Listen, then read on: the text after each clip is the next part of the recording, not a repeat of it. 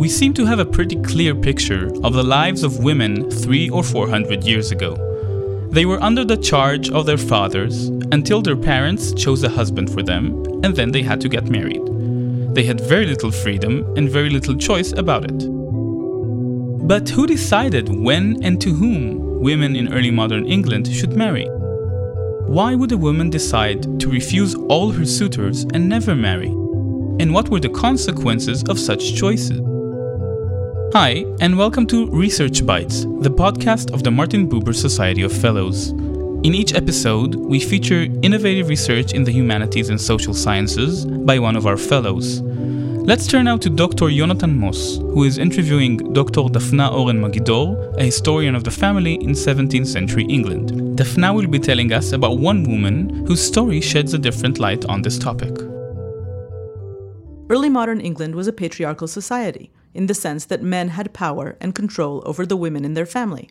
Women had to obey their fathers until they got married, and then they obeyed their husbands. Most women did marry, and being a wife and a mother was considered the right path for a woman, even her avenue to salvation. But because women had to obey their husbands, and because marriage was so important, this meant that the choice of a husband was a very big deal.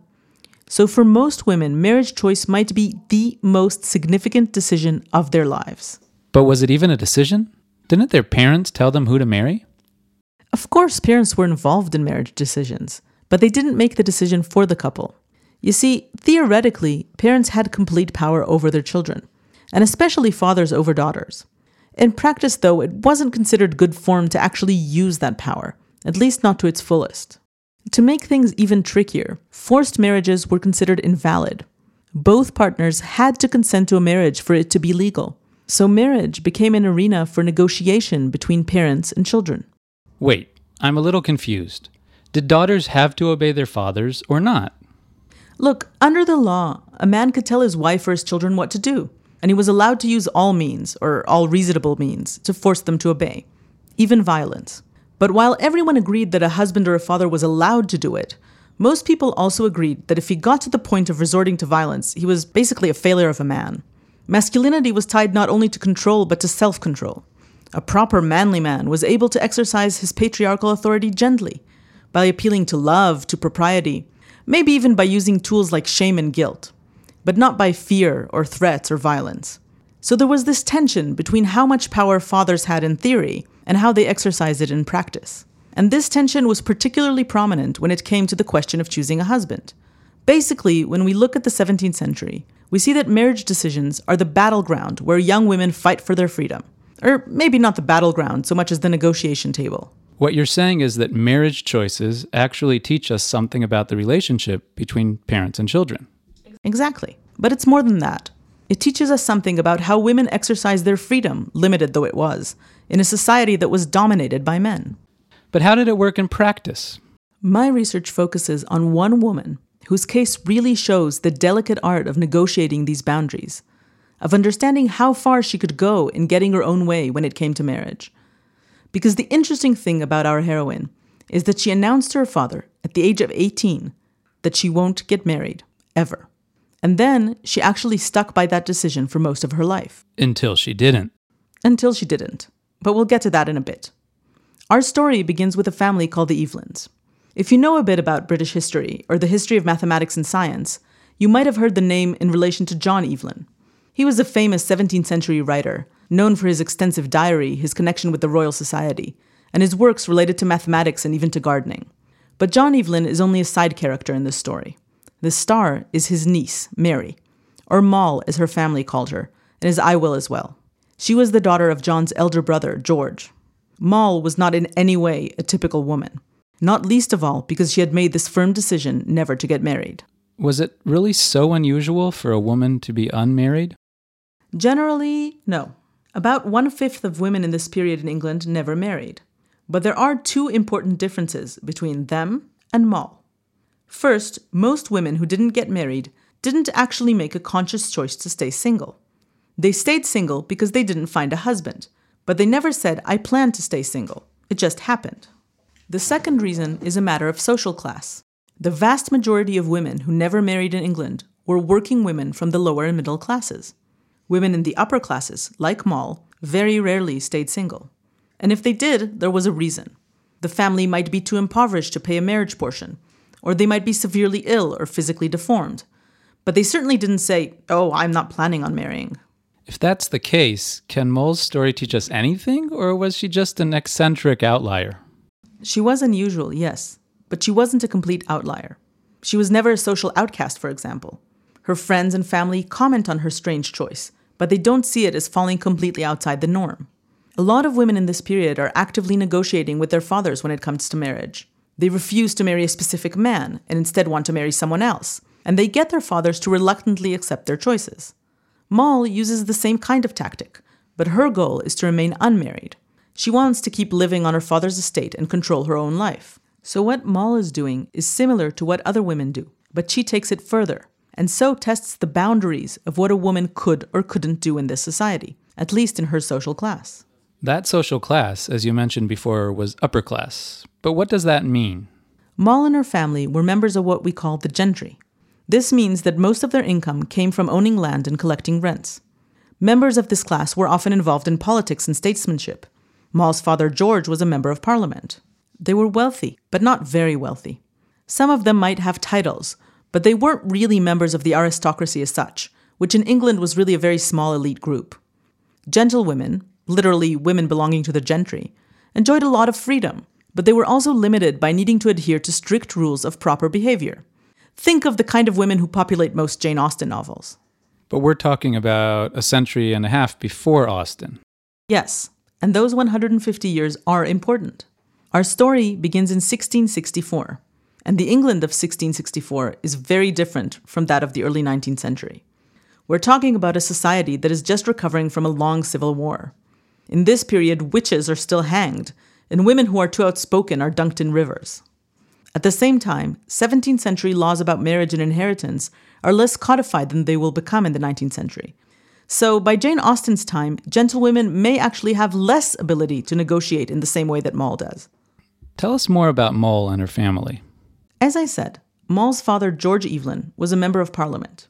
As the oldest brother in his family, he inherited the entire family estate, which is in a place called Wootton in Surrey in the southeast of England.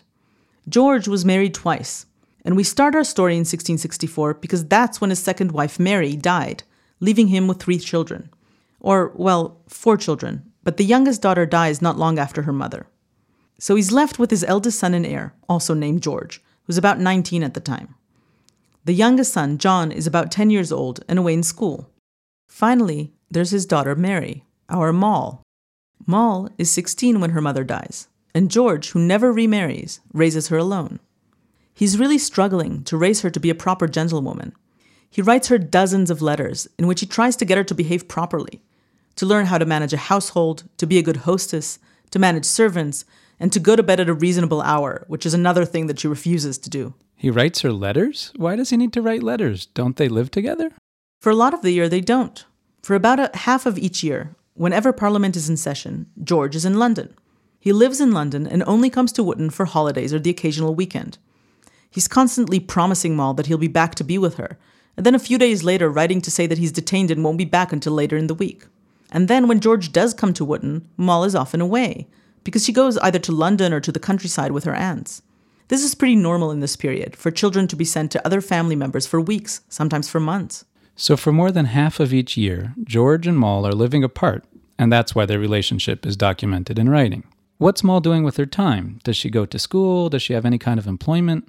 Girls in this period may get some formal schooling, either in an actual school or with a tutor, but only when they're very young. By the time a woman is 16, she's not at school anymore. What Moll is supposed to be doing as the unmarried daughter of a widower is managing his household. That's what women do until they get married. But actually, Moll doesn't really want to do this. Wootton has a housekeeper, Mrs. Hyam, and she's really in charge of most of the work in the house. Moll does entertain. She has guests coming to visit. She keeps up a correspondence with her relatives. She reads a bit and goes to plays, and she seems to keep informed of the latest fashion and gossip from London. In his letters, her father tries to get her to be more involved in the household, but it doesn't seem like she's very interested in this.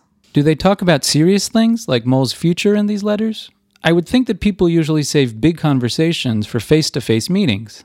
Actually, in this period, a lot of people thought it was better to discuss important matters in writing. They found it easier to express anger or censure each other in letters than in person. So, yes, we don't know what George is telling Moll in person, but he's definitely being quite explicit and showing frustration and anger and other emotions in his letters to her. And it's in one of these letters that Moll tells her father that she doesn't want to get married. Yes, or not exactly. Almost 80 letters from George to Moll survive, but we have only a few letters written by Moll herself, and these aren't to her father but to other people. In 1666, when Moll is 18, George writes a letter to her, and he says basically, I hope you change your mind about your decision not to get married. And we know from other letters, letters George is writing to his brother, John, that at this point they were trying to reach a marriage agreement for her with a man named Mr. Gerald. John is the one who suggested the match, and he's giving it the hard sell. He tells George that Gerald is a religious, learned, sober, well fashioned young person, furnished with many excellent accomplishments. But Moll doesn't go for it. Right. And her father tries to convince her to change what he calls her foolish resolution against marriage. Her father thinks her refusal to marry is just a whim? In the beginning, absolutely. His initial response suggests that he really believes she's just being a silly girl who will change her mind when the right offer comes along. And he tells Moll that once she spent a few months living at home alone without her father or brothers for company, although there are plenty of servants, she will change her mind and will want a husband who will be instead of father or mother for her. Does her father insist on the match? Does he try to press her to marry Mr. Gerald? The truth is, George himself isn't convinced about this specific match because he thinks Gerald isn't offering enough money. Gerald's estate is supposed to be worth 1200 pounds a year, but George claims he already had offers for 1800 and even 2000 pounds a year. He tells John this and explains that while he won't marry his daughter off to someone horrible just for the money, he's really not in a position to set aside the financial considerations. Let's pause for a moment and talk about this. What are the financial arrangements in marriage contracts? Some of the legal and financial issues can get pretty confusing, but in the mid 17th century, the key factors are the marriage portion and the husband's income. The portion is the lump sum of money the bride's family gives to the couple to start their lives. The husband's contribution is normally noted in pounds per year. It's a regular, expected income that dictates the couple's standard of living. Moll's father is concerned because he can only afford to pay a certain amount of money as a marriage portion, and he also wants to marry his daughter to a man who's expected to have a decent income throughout his life. He wants to make sure she'll be taken care of. What constitutes a decent income for him? When you say that he wants an income of more than 1200 pounds a year, how much is that worth? It's impossible to directly convert 17th century money to modern values. But to put it in perspective, the wages for a servant in this period were between 6 and 15 pounds per year. So an income of 1200 pounds is many, many times that. It's about the equivalent of a seven figure annual salary today. It's a lot of money. But remember that these people also lived in a lifestyle that had a lot of expenses. They had servants, houses, tenants, and so on. If he wanted his daughter to maintain the lifestyle in which she had been raised, George had to find her a husband with a high income. And the difference between 1200 and 1800 was huge. So it's all about money. Well, George is concerned about money, but it's not just that. He's really worried about Moll's happiness and well being, especially after his death. In 1671, Moll is 23, and by this time, George is desperate enough that he's willing to entertain offers of a thousand pounds a year, but he still can't get her to agree to a match. And this is where things get interesting, because now it's no longer the whim of a young girl. It's a grown woman who is refusing to get married, despite her father telling her that she ought to. How then does he go about convincing her? The main thing he does is get her entire family in on it. Not only her uncle John, but also John's wife Mary and a bunch of other aunts. They're all trying to push Moll to accept a match, any match. They talk to her and they write to her, trying to convince her that she needs to get married. This is very typical of the period. We know that marriage negotiations weren't just something that happened between the couple or even their parents. It involved everyone in what's called their kinship network, so extended family and even certain types of acquaintances. We actually have examples of young women being ostracized by their families no longer invited to their houses because they won't marry the right man. Things never go that far with Moll, but her family gossips about her choices, and her aunts put a lot of pressure on her to get married. One aunt urges her to consider her life after her father's death and take a husband to ensure her happiness. Another aunt writes to Moll to ask about a specific match, and Moll responds that she won't go through with it because she can't bring herself to fancy the man in question. So then it seems the problem is with that particular match, that Moll is like the other women who are trying to negotiate for a specific husband. Why do you argue that Moll is making a more principled decision not to marry? First, every time she was asked about a potential match, Moll said she couldn't marry the man because she doesn't love him. There isn't any one specific man that she was hoping to substitute. She rejects all suitors regardless of who they are. But more importantly, we have letters from friends referencing Moll's decision not to marry. One of her cousins kept writing her these hilariously passive aggressive letters in which she said things like, Since you declare that you are thoroughly uninterested in the affairs of love, you have no excuse not to visit me. And of course, there's George himself, the father, who writes both to Moll and about her, stressing the fact that she's resolved not to wed, even at the risk of being called a disobedient daughter for refusing to follow his commands. Is being a disobedient daughter really that bad? It's supposed to be. If masculinity was defined through control, then femininity was defined through chastity and obedience. A good woman is supposed to do what her father tells her, and later what her husband tells her. Being disobedient is a major character flaw. When George tells Moll that she's being disobedient, he's really trying to shame her into doing what he's asking. But at the same time, he lets her get away with it. He's desperate for her to get married, and is sure she'll be a miserable woman if she doesn't. But he also states outright that he won't force her to marry. What's the distinction between asking her to obey and forcing her? It does seem tricky from our perspective, but from George's letters, it's clear that for him there's a difference between saying, You need to marry this man in obedience to my wishes, and outright forcing the match, which he claims he can do but won't. It's not clear what forcing means, but obviously Moll is completely dependent on him. She lives in his house. Her only income is whatever money he gives her. So even if he can't drag her to the altar, he can exert very real pressure on her, and that's clearly a line he won't cross. I understand how we know that George never forced Moll to marry. She remained unwed. But you seem to have an unusual window into his thought process here. How do you know he's making a choice not to force her into a match? Because George said so. He writes to John that he's tried to persuade Moll to wed by all the ties of obedience she owes to me as her father, but that a lot of people have told him he should force her hand, and that's just not in his nature. In fact, George claims that there is no forcing our children against their inclination in the case of marriage. Was this an unusual position? Maybe it's not Moll, but George who is the eccentric. no, this was stated very clearly in all of the child rearing manuals of the period. You can try to convince children, you can shame them, you can threaten them, but you can't force them. And certainly this wasn't an unusual decision in George's family. John, his brother, who seems to have been a stricter father, agreed with George on this point. Several years after this correspondence, John is trying to get his own daughter to wed, and she won't marry the man he wants. In that situation, John also states that he will use whatever persuasions he can, but without compulsion, which he says he won't use. Even within Moll's own family, we have another example of a woman negotiating over marriage choice. Right. This negotiation is commonplace. The important difference is that Moll was trying to avoid marriage altogether rather than choosing a specific man. But she was able to do it because she could trust that George would never compel her. Every time a match was in the works, George wrote to her and said, I'm paraphrasing here, I want you to marry this man. I think marriage will make you happy and will protect you after I die, but I won't force you. You will never be able to say that you married someone you didn't love because I forced you. And yes, he does actually use the word love here. What does Moll gain by avoiding marriage? She gains autonomy. She gets to continue living at home on the estate with a small allowance. She spends her time doing pretty much whatever she wants, although what that is exactly is unclear. One of her cousins describes Moll as having a peculiar method of life with much freedom.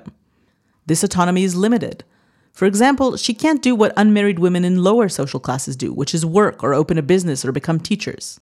What about sexual freedom? Formally, none of these women have it. Unmarried women aren't supposed to be sexual at all. In practice, there wasn't always strict adherence to these rules. But for a woman in Moll's class to be sexual outside of marriage, that would have been a scandal. The interesting thing about Moll is that her family talks a lot about her, and they say some pretty vicious things. They call her ugly and lazy and manipulative. But in all this time, there's never even a whiff of criticism about her sexuality, not even a hint that she's engaging in any kind of illicit sexual activity. So, whatever she's doing with her time, I don't think it was sexual in nature. But as I said, she can't do what a lot of other unmarried women do. And she also can't really do what married women in the gentry do with their free time. She has no available funds to do things like engage in charity or get an expensive hobby like alchemy or medicine. What about children? I'm speculating here, but this might in fact be one reason she avoided marriage. We know her mother lost several children in the last years of her life, and this led to depression. So maybe Moll actually wanted to stay single so she wouldn't have to go through the same ordeal. But she does get married in the end. What happened? Did she suddenly fall madly in love? It would have been nice for this story to have a fairy tale ending, but no. Moll does get married in 1692. She's 44 years old at that point. She's not going to have any children.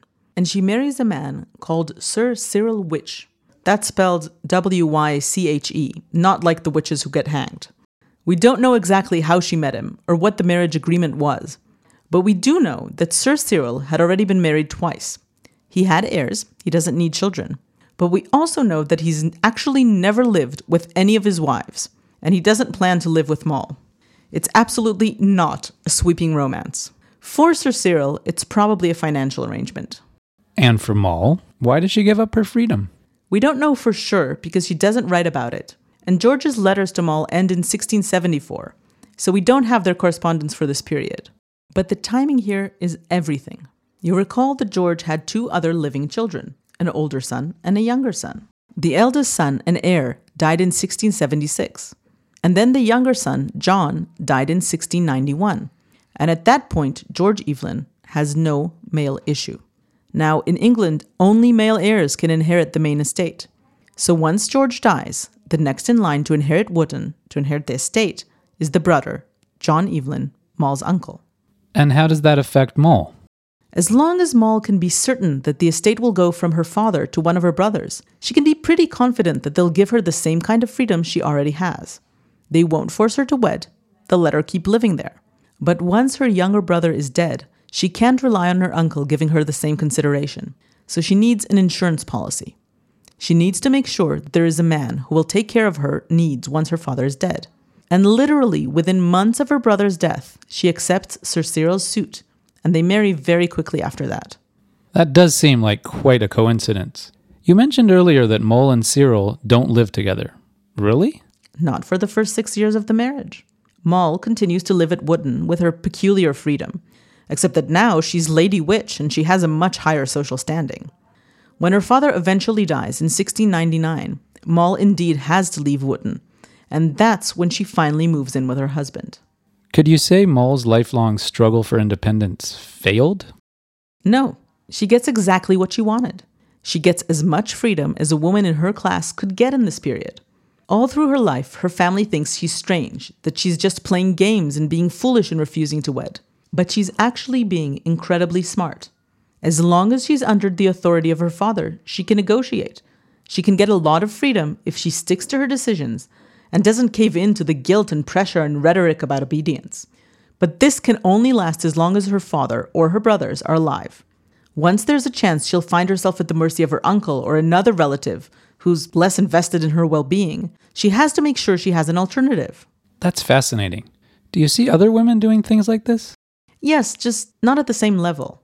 There are quite a few women who use a similar tactic to refuse specific matches and to convince their fathers to let them marry the men they prefer. Like Moll, they trust that their fathers won't force them into a match, because the ideology that limits patriarchal authority is quite strong. It's accepted that you need to get your children to obey with kindness, not with force, and these women know this and use it to get what they want. But they did get married.